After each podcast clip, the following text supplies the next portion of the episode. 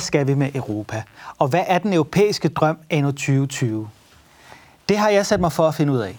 For efter et årti præget af krise og opsplitning, er det centrale spørgsmål ikke kun, hvordan det europæiske projekt kommer videre, men også hvad det skal videre mod.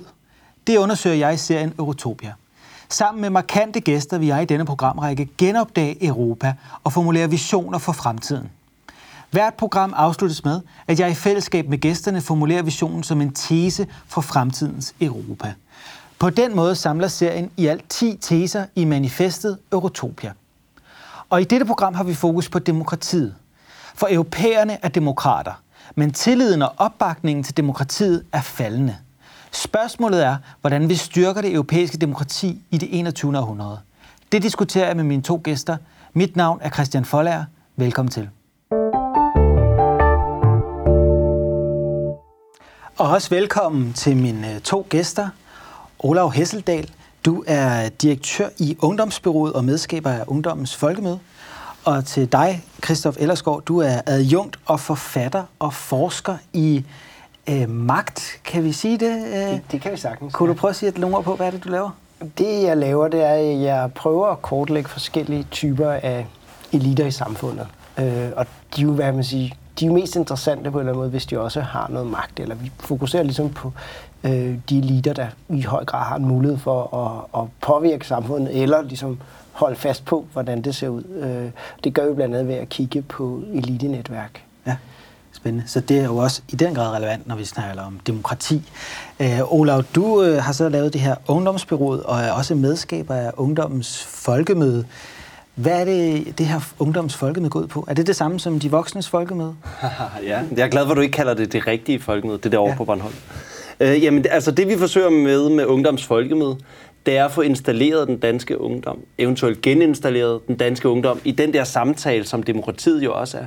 Demokratiet ja. er ikke kun noget, der sker, øh, når vi går ned på den lokale skole og stemmer.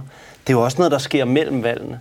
Og det kræver jo sådan en, en konstant øh, påmindelse og en, en konstant øh, interesse for, hvordan det foregår. Og det er det, vi forsøger i al uydmyghed at gøre en gang om året med ungdomsfolkene.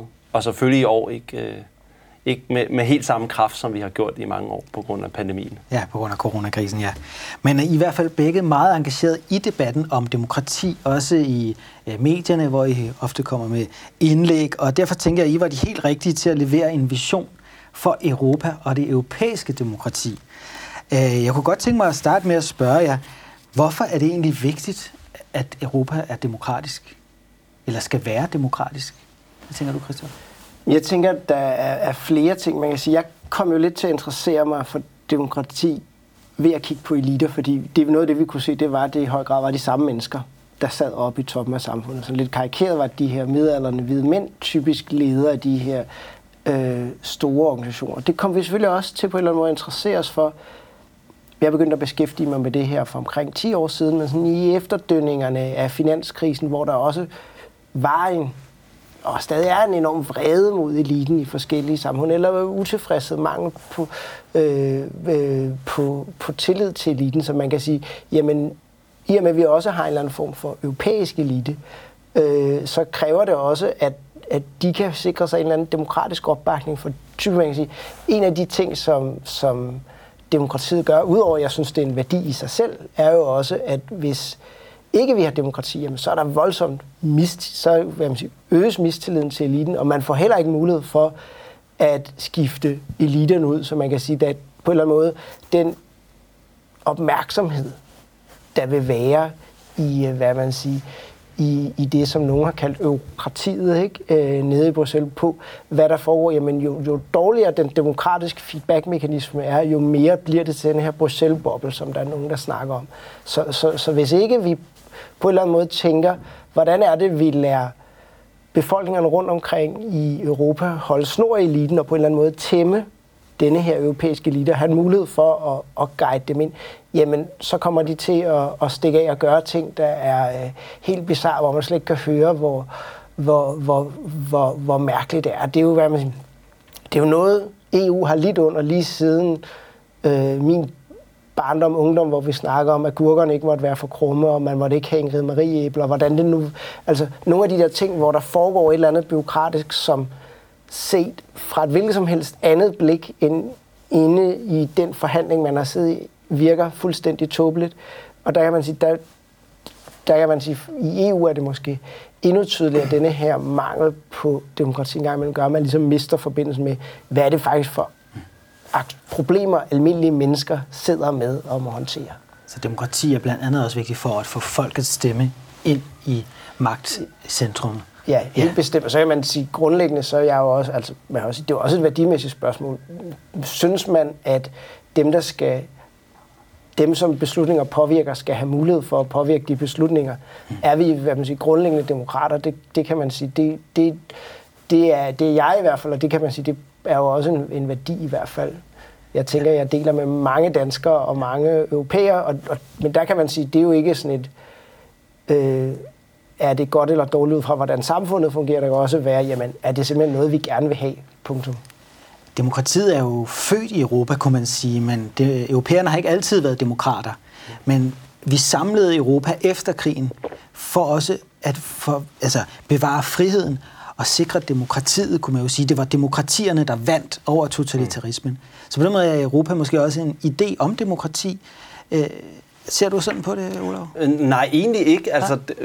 vi, er jo ikke vi er jo ikke født demokrater. Det er jo noget, vi bliver nødt til at blive. Mm. Altså, man skal jo bare spacere en tur ned i en børnehave, og så kan man jo godt se, at adfærden der ikke nødvendigvis er særlig demokratisk. Altså, den er faktisk ofte det modsatte, ret voldelig, og mm. øh, er noget, du sikkert kan finde i dyreriget, ikke? Så, så demokratiet er jo ikke noget, øh, der bor i os. Det er jo simpelthen noget, vi skal opdrages i.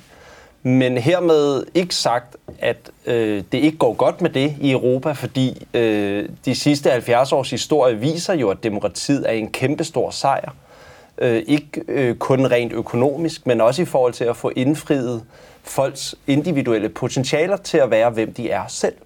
Øh, og nu tænker jeg bare sådan noget som, som hele altså, øh, seksualiseringen af samfundet. Du har fået lov til at dyrke den seksualitet, du vil, og vi er ikke færdige med den kamp.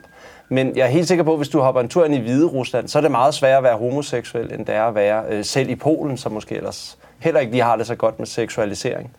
Øhm, men, men det er der trods alt bedre vilkår for i Polen, fordi vi har et, et demokrati, der faciliterer en samtale, hvor der er nogle rettigheder, og hvor der, øh, der også er en kultur for, hvad man gør og hvad man ikke gør.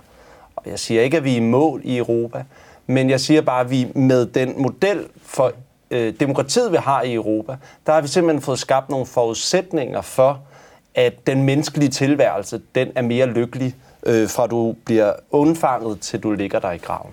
Så demokrati er ikke kun en styreform, det er også en, en kultur og en levevis. Ja. Sådan den halkokske definition her i, i Danmark, kunne man sige, ikke? Som ja, præcis. En samtale. Ja. Altså, Hal Koch er jo øh, en, øh, man kunne kalde ham demokratimaskinmester, der skrev bogen, hvad er demokrati i kølvandet af 2. verdenskrig? Fordi han så jo, hvordan der var øh, nogen i det danske ungdomsdyb, der lige pludselig iførte sig skråremme og gik ned af strået i København og imiterede noget fascistisk æstetik, der fandtes andre steder i Europa. Det var noget, der skræmmede Hal Koch enormt meget. Så han øh, blev maskinmester, når han så oprettede Krogerup Højskole, han oprettede det, der nu hedder Dansk Ungdoms Fællesråd. Altså han inden oprettede nogle institutioner, der skulle varetage den opgave, øh, det er at demokratisere den danske ungdom. Og alt det der, han gjorde, det var noget, han beskrev den bog, der hedder Hvad er demokrati? Og der siger han, at demokratiet ikke kun er den der stemmeafgivelse hver fjerde år her i Danmark, men også det, der sker mellem valgene. Det er den der samtale. Og det er sagt med meget mere besværligt ja. end den der valghandling. For samtale, det er mange ting. Og ja. samtale er besværligt. Ja. Samtale kræver fysisk nærvær. Samtale kræver så meget mere end det der med, ja, bare lige at gå ned og sætte et kryds. Ikke? Det er meget mere forpligtende. Så Hal Koch, som jo var en dansk forfatter mm. her, han havde en pointe. Øh, hvis vi nu ser på EU, øh, vi hævder jo i hvert fald, at EU er demokratisk, og EU bekender sig til demokratiet. Men er EU som institution er EU demokratisk? Hvad tænker I? Der, der tror jeg, man skal, man skal huske, ligesom, at vi kan gradbøje demokrati, eller vi kan sige, vi kan gennemføre demokratiet i forskellige dele af livet, og med, hvad man siger, større eller mindre succes. Man kan sige, en af de centrale ting, man kunne sige, der er vigtigt for demokrati, apropos samtalen, det er jo også, hvad den, den øh, tyske filosof Jürgen Habermas kalder, vi har en eller anden form for fælles offentlighed. Mm-hmm. Har vi en fælles offentlighed, alle EU-borgere? Det tror jeg egentlig ikke. Ikke ikke på samme måde, som vi har for eksempel i Danmark. Så man kan sige, noget af infrastrukturen i forhold til samtalen er ikke til stede. En anden ting kunne ligesom være, jamen, hvor tæt er vi på dem, der vælger? Der kan man sige, der kan være sådan et, et, et i hvert fald et problem i forhold til, til at, at mange af dem, der sidder på posterne i EU, er jo for eksempel kommissærerne er udpeget af regeringen. Det vil sige, jeg kan ikke afgøre, hvem der skal være den danske kommissær. Øhm, også i forhold til EU-parlamentet, så, så de fælles europæiske partier er jo ikke helt opstået, i hvert fald ikke på den måde, de fører valgkamp sammen. Og jeg kan heller ikke stemme på en græker, hvis jeg synes, han er mere fornuftig end dem, vi stiller op mm. i, øh, i Danmark. Så på en eller anden måde er det, altså man kan sige, vi er på vej, men der er en masse af de ting, vi også har et demokrati. Det kunne være en velfungerende fagbevægelse, det kunne være civilsamfundsorganisationer, som på en eller anden måde på EU-niveau mangler, mangler ja. eller ikke, ikke fungerer øh, lige så godt. Altså der er simpelthen der er, der er længere øh, for rigtig mange til magten i EU, øh, øh, end der er i, øh, i, i, i, et, i et mindre samfund. Man kan sige, der er jo selvfølgelig også nogle grunde til det, fordi at netop når man opererer på et overstatsniveau, jamen, så kan man også gøre flere ting. Men der er helt klart nogle problemer i, at, at hvis jeg er utilfreds med et eller andet, så er det meget, meget svært at gennemskue, hvem det er, jeg skal tage fat i for at, at påvirke noget på europæisk niveau. Hvordan oplever du det i forhold til de unge, som kommer på folkemøderne, de ungdomsfolkemøder, mm. som du arrangerer? Hvordan opfatter de Europa og EU? Er det noget, de føler, de er en del af? Er de med i den samtale, kunne man sige? Øh, føler de, de har medindflydelse? Altså, det er jo det er altid svært at tale om de unge, fordi så, så giver man dem sådan et, tryg, et sprogligt trykspark med det der de, og så putter man dem som en og samme gruppe, og de skulle de er sgu ofte meget mere forskellige, end der er CVR, CVR-numre, fordi de har mange identiteter, ikke? Unge. Øh, det er det, der ligger i ungdomsdybet, ikke? Det er, at man, man øh, skal prøve at finde ud af, hvem man selv er. Så, så derfor er svær, spørgsmålet jo lidt svært at svare på. Øhm, fordi jeg tror, så, som et ungt individ, så er det ofte det, du, øh, der, der passerer forbi dine øjne i løbet af dagen, du tænker på. Du skal lige finde ud af, hvad dine rødder er i, øh, i, øh, i verden, i Danmark, i Europa, før du begynder at, at fatte interesse for noget og, og dykke dybere ned i det. Så ungdom er jo partout en afsøgende fase. Og hvis jeg skal være fuldstændig øh, ærlig, selvom jeg elsker EU, så tror jeg ikke EU, jeg tror ikke ideen om et fælles Europa, den fylder særlig meget for unge. Nej. Til gengæld så tror jeg, at Margrethe Vestager fylder meget for dem. Hun ja. har været ude på Ungdoms Folkemøde. Ja. Og hun er næsten en større rockstjerne end ja. den, der er den pågældende statsminister det år, fordi hun øh, bliver hyldet. Øh, og ja, der er helt sikkert nogle, nogle mekanismer i, i øh, nogle algoritmer på sociale medier, og nogle medier, der hylder hende øh, af lidt mere traditionel karakter, altså som gør, at hun får den der rockstjerne-status, ikke? Og, øh, og derfor så, så tror jeg, at personificering af EU, den, for danske unge, den hedder Margrethe Vestager. Mm. Øhm, så ja, jeg tror, ja. der er alt muligt andet, der fylder for den Vi ser jo også i hvert fald nogle tendenser i Europa øh, i forhold til også opbakningen omkring demokratiet, at den er faldende øh, blandt europæerne, især også når vi ser på de unge. Ifølge World Value Surveys, så er under halvdelen af de unge europæere, som anser det for essentielt at leve i et demokrati. Og hver sjette unge europæer mener, at demokratiet er en dårlig eller meget dårlig måde at styre landet på er vi europæere, og os unge europæere, er vi ved at miste troen på demokratiet simpelthen?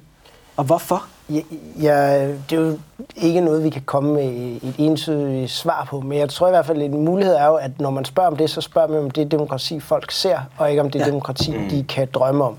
Så det er jo også et spørgsmål om, jamen, føler folk sig i vid udstrækning øh, øh, forrådt, eller i hvert fald øh, af, af en eller anden form for politisk elite, der, mm. der trækker en bestemt retning. Det er der nok mange, der gør, er der jo også hvad man siger, en eller anden form for skæld mellem, at, at de politiske eliter rundt omkring har mistet blikket for de udfordringer, som øh, folk, der har et helt almindeligt øh, manuelt arbejde, står for. Ja, det er der nok også.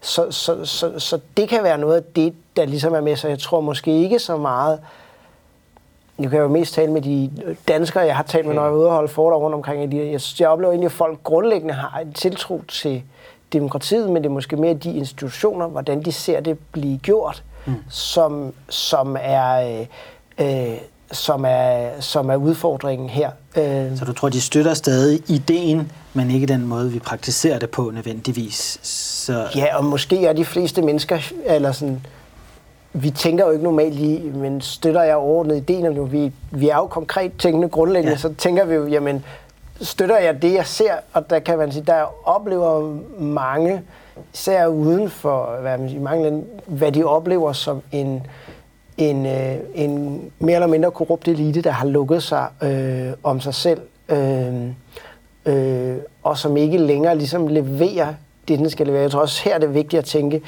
jamen hele, hvad man siger, bevægelsen mod snakken om globalisering, mm. der er ikke noget alternativ, og hvad man siger, hele udhulingen af, hvad er det, staten kan gøre, når vi snakker om, hvad man siger, presset fra øh, og rammebetingelser og mm. konkurrence på tværs af lande, gør jo også, at, at politikerne på mange måder også har sagt i vores demokrati, vi har et demokrati, men vi kan egentlig ikke gøre så meget, for vi er konkurrence med alle de andre lande. Vi skal tiltrække investorer. Vi giver, hvad man sige, på den måde giver vi også erhvervslivet en enorm magt, eller vi skal ligesom tilpasse os de internationale markeder.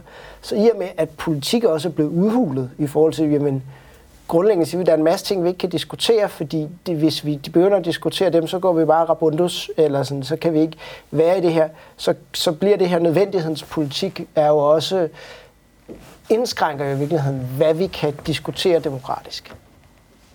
Så der, der er på den måde et, et mulighedsrum politisk, der er blevet så snævert, at man måske ikke engang kan se forskel på rød og blå blok. Det er jo det, man mm. tit har talt om i Danmark. Og sådan er det nok i hele Europa. Alle er udfordret af den her globalisering, hvor man har nogle hensyn, hvor man ikke kan gå på kompromis eller søge alternative veje. Hævder eliten i hvert fald. Så, øh, hvis vi ser på demokratiet, så har vi jo så til gengæld også set, at det folkelige engagement har været dalende gennem mange år, og du prøver jo så at gøre noget ved det, øh, Olav, med dit initiativ omkring mm. ungdommens folkemøde. Men hvorfor tror du, at, det, at, at man ikke længere, at europæerne ikke engagerer sig i demokratiet, mm. mm. melder sig ind i partierne, øh, stemmer i samme grad som tidligere? Ja. Jeg, jeg tror meget, at det handler om, hvad man har forståelse af demokratiet og forståelse af engagement. Så når man stiller et spørgsmål om, øh, om unge bakker op om demokratiet, så øh, ligger der jo meget i forståelsen af, hvad de tror, demokratiet er, når de svarer. Jeg tror, mange af dem svarer på den der valghandling, og de glemmer, at øh, demokrati og engagement også kan være at gøre noget godt for ens klassekammerat og hjælpe dem med en opgave, eller øh, jeg ved nærmest ikke hjælpe en gammel dame over vejen. Altså, demokrati er jo det der, jeg prøvede at sige før. Det er ikke kun valghandlingen. Det er også det, der sker mellem valgene. Ja. Jeg tror, mange unge de kommer til at svare på øh, et traditionelt spørgsmål med et traditionelt svar. Og det glem, om, hvis man gør det, så glemmer man, eller man har ikke et apparat, der fanger alt det andet, der sker. For jeg oplever faktisk et ret levende demokrati mm. i det danske ungdomsdyb. Vi har mange aktivistbevægelser for tiden, både i forhold til racespørgsmål, men også i forhold til øh, køn og ligestilling, men særligt i forhold til klima, altså, som er en ret bred mobilisering på tværs af geografi ja. og politisk uenighed og mange andre faktorer, så blander unge sig i klima. Så jeg tror også, når man, når man øh, laver den her slags analyser og prøver at sige, at øh, vi ikke har et, et land, hvor folk er så engageret mere, så er det fordi, man kigger med det på, på en traditionel måde. Ja. Og det er rigtigt nok, altså nu er der menighedsrådsvalg snart, der er sgu ikke særlig mange unge, der blander sig i den slags forsamling og siger, der vil vi godt kandidere. Det samme kan man også sige, da tryghedsgruppen, øh, som står bag tryk, øh, forsikring, øh, der var heller ikke særlig mange unge, der kandiderede dertil. Det er der heller ikke til Coops bestyrelse. Altså, der er mange af de der sådan lidt traditionelle, mm. øh, hæderskronede øh, steder, hvor demokratiet er blevet praktiseret, hvor man siger og konstaterer, at der er ikke unge, men de er et andet sted. Og det er jo ikke sådan, at unge bare ligger derhjemme på øh, divaen og spiller Nintendo. Det er der nogen, der gør. Men der er virkelig mange, og dem møder jeg tit, der alligevel blander sig og alligevel prøver at ændre øh, verden til det bedre. Jeg vil sige noget til det. også, synes jeg, at, at unge rundt omkring, det, det må du rette mig, hvis, hvis, mm. øh, hvis jeg tager fejl, grundlæggende er de jo også demokrater på den måde, hvis de skal organisere et eller andet, så det, der opfattes som retfærdigt, det er jo på en eller anden måde, at vi sætter os ned, har en demokratisk dialog, ja og så kan det godt være, at vi stemmer om det, men der er jo hele tiden den, at vi skal have fællesskabet med, alle skal høres, og det er et eller andet projekt, der altid defineret og retfærdiggjort ud fra, at dem, der nu er engageret i det demokratiske fællesskab, der er i den organisation, er dem, der på en eller anden måde træffer beslutninger, og så er der lidt, lidt forskel, men det, det ser man, altså sådan, det er grundlæggende, at det, at det er retfærdige, er jo helt indgroet i også den unge generation, synes den jeg. demokratiske kultur står måske stærkere end den demokratiske styreform, sådan som den praktiseres for tiden i de traditionelle kanaler. Du nævnte også øh, før, Christoph, at at mange havde en fornemmelse af en korrupt elite, som har sat sig på magten. Man kunne jo også sige, men europæerne har jo stadig mulighed for at melde sig ind i partierne. Alle de traditionelle øh, kanaler, vi har for at dirigere demokratiet, hvorfor møder de ikke bare op? Hvorfor engagerer de sig ikke, i stedet for at melde sig helt ud, og så have mistillid til systemet? Man kan sige, der er jo i hvert fald, det der er jo lavet øh, rigtig meget for. Man kan sige, et af de grundlæggende problemer med, med partierne, ikke, men nu er jo, hvad man siger, at, at de er blevet hvad man siger, konkurrencepartier. Man har den her idé om, de har ikke, hvad man siger, vælgerne skifter meget mere rundt. Ikke? På min farfars tid, der var det mere end en ud af fire, der var medlem af et politisk parti, og hele ideen var jo også, at basen, medlemmerne, definerede partiets politik på baggrund af diskussioner ude i vælgerforeninger og alt muligt andet. Og nu har man jo ligesom, at når formanden har sagt noget, så retter resten af partiet ind. Så man kan sige, hele, hele magtforholdet, for eksempel i partierne, er blevet vendt på hovedet, fordi at man gerne vil have en, en mere effektiv organisation, og man måske har sådan en forestilling om, at, at folk vil ikke stemme på et parti, hvor der ikke er en, en, en klar linje. Ja. Øhm, det er mere ja, topstyret. Ja, ja. Øh, så man kan sige, ja. så det er jo altså, der er heller ikke så meget spændende ved at være medlem af et politisk parti, hvis det man skal, det er, at man skal ud og dele øh, valgbrochure ud, men man får ikke nogen indflydelse, ja. fordi at, at magtforholdet er, er, er vendt om. Ja. Og på samme måde kan man også sige, at tryghedsgruppen nævnte du på valg indtil for nylig, for eksempel tryghedsgruppen i vores analyser, det var jo bare the usual suspects. Det har ændret sig lidt. Det var jo de samme mennesker, der, der stillede op, så på den måde kan man ligesom sige, så sjovt er det heller ikke at sidde som 22-årig studerende i en gruppe med administrerende direktør. Man har nok også fornemmelsen af, at de nok synes, man er lidt en grøn skolding. Ja. Øh, øh, så det er jo også noget med, ligesom, hvad, er det for, hvad er det for et rum, man, det det. man træder ind i, når man så bliver aktiv og prøver at gøre noget. Selvfølgelig. Nu har jeg også inviteret jer for at prøve at få nogle visioner. Altså, hvordan kan vi gøre EU og Europa mere demokratisk? Den nye leder af Europakommissionen, hun vil styrke europæisk demokrati blandt andet, blandt andet gennem borgerkonferencer, og også det her spitzenkandidatsystem har man øh, talt om, hvor man skal vælge kommissionsformand gennem et, et øh, europæisk valgsystem. Mm. Men hvad mener I, man kunne gøre for at styrke demokratiet i EU? Jeg tror, inden vi begynder at diskutere det, så er det vigtigt at diskutere, om det er reel magt, eller om det er høringer, mm. konferencer, seminarer. Jeg kender rigtig mange unge, der her i Danmark øh, sidder i et elevråd, hvor de netop bliver taget på råd. Mm. Så har det, mange af dem har en oplevelse af, at indflydelsen ligger faktisk ikke der. Mm. Øh, og det kan, altså, det kan være på mange ting, ikke? men et elevråd på et gymnasium, der skal til at renovere eller til at istandsætte, ja. til at udbygge noget nyt, der tager man lige elevrådet med på ja. råd, men beslutningen den ligger et andet sted. Og det er altså noget, der øh, ikke er demokrati i mine øjne. Ja. Så jeg, jeg tror, der er en diskussion af, om det er reel magtafgivelse, man men, vil Men hvad med europæiske folkemøder, Olav? Kunne det være en idé? Ja, det ja. kunne det da. Kunne det ikke være noget, der skabte den her samtale jo. om Europa på tværs af grænserne, hvis man jo, klart. Øh, engagerede dem med... Der er også mange, der taler om europæiske partier eller europæiske opstillingslister ja. til Europaparlamentet. Kunne det være en idé, Christoph, den her fælles europæiske offentlige samtale? det, det tror jeg jo er nødvendigt, hvis vi skal rigtig sige. Altså, så skal vi jo også på en eller anden måde, det er også fordi, der mangler nogen. Der er jo ikke rigtig, i hvert fald, selv hvis man, jeg prøver at følge forholdsvis meget med, jeg er ikke klar over, hvad er Socialdemokraterne, hvad er den, den, den konservative blok vision for Europa? Der er jo ikke, eller sådan, hvis der er nogen, der ved det, så det, skjuler de det i hvert fald godt.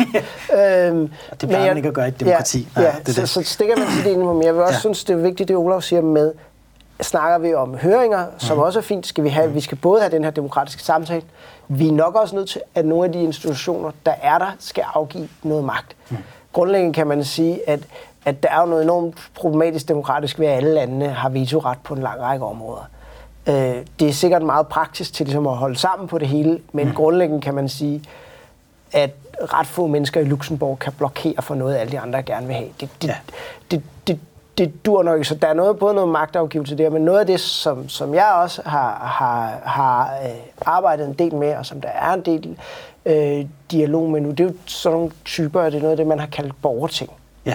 Hvor man prøver at lave en eller anden form for andet kammer, men i stedet for de der professionelle politikere, der elsker at gå til møder og har siddet i de der organisationer meget længe, så trækker man simpelthen lod. Så man kunne for eksempel forestille sig, nu har vi cirka 500 millioner borgere i EU. Ikke? Man kunne for eksempel forestille sig et borgerting med, lad os sige, 500 medlemmer. Det skal i hvert fald ikke være flere. Så det vil sige, der vil jo så sidde cirka fem danskere, hvis man trækker lod, sådan 5-6 stykker.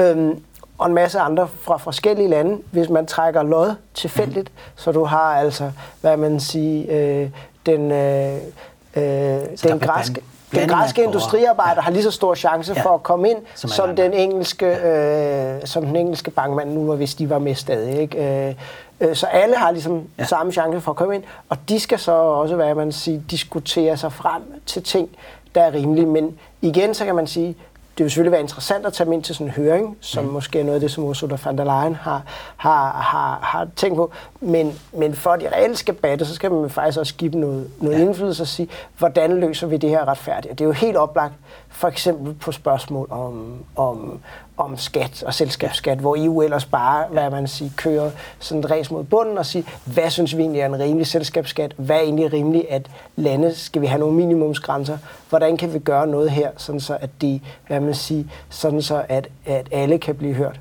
Det kan også have den styrke, at man kan sige, at vi undgår, at de her mennesker bagefter skal ud og, eller har en chance for at komme ud og arbejde i forskellige lobbyorganisationer, og dermed ja. kan vi, hvad man siger, svække den ret store magt, der er til lobbygrupper i Så Bruxelles. Det kunne være en idé, det europæiske borgerting som et ja. andet kammer til det eksisterende e- Europaparlament. Der er også ideen om øh, folkemøder mm. eller europæiske partier og, og opstillingslister. Mm. Øh, her afslutningsvis vil jeg forserende læse vores øh, tese op, for det er jo sådan, at vi har i fællesskab forfattet det, vi kalder en lille tese til det her manifest, og øh, den vil jeg læse op for seerne nu. Demokratiet blev født i Europa, men europæerne har ikke altid været demokrater. Siden opgøret med totalitarismen har demokratiet i midlertid både været idealet og drømmen for de europæiske nationer. Demokratiet er dog altid i fare for at forfalde indefra, og det er netop problemet i dagens Europa. Troen på demokratiet og tilliden til politikerne er langsomt ved at forvidre blandt europæerne. Og kløfterne mellem et EU-skeptisk folk og en EU-begejstret elite bare vokser og vokser. Derfor må Europa demokratiseres på ny. Europæerne skal ikke kun høres ved valgene, men engageres i den store politiske samtale om Europa. Målet for det 21. århundredes europæiske demokrati må og skal være et folkets Europa. Og med de ord vil jeg sige tak, fordi I kom, Olav Hesseldal og Christoph Ellersgaard. Og også tak til seerne for at følge med. Husk, at vi snart er tilbage med en ny vision for Europa her på kanalen.